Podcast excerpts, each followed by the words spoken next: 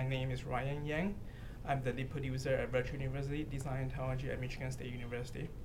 And I think one of the core competency for uh, faculty who are teaching online is to have good communication skills. And um, you want to set expectations for students. You want to tell them exactly uh, how they're going to communicate with you, what they be using a discussion forum, what they be using emails, uh, what type of communication should be done by email. Uh, maybe it's a personal question about grades, about uh, something that's more personal, you want them to do it by email.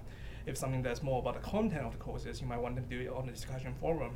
And uh, with that, uh, other students might be, will be able to see the postings, and you will help um, um, you um, with the answering those questions.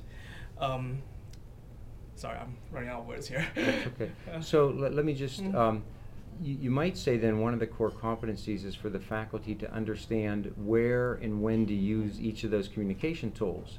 Mhm. And that might come out of a little bit of experience, but it's, it's thinking through what the outcome is Mhm. so that you get uh, the right message point. And if that message point can be serving all of the students, then you might use the listserv.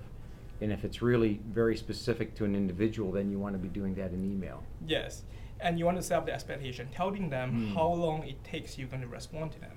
How often will you be checking their discussion forum? How often will you be checking your emails? Will it be 24 hours? Will it be uh, a week? Sure. And set up their expectation, tell them exactly what to expect. And besides that, you want to tell them what to do for each week too, because that's part of the communication.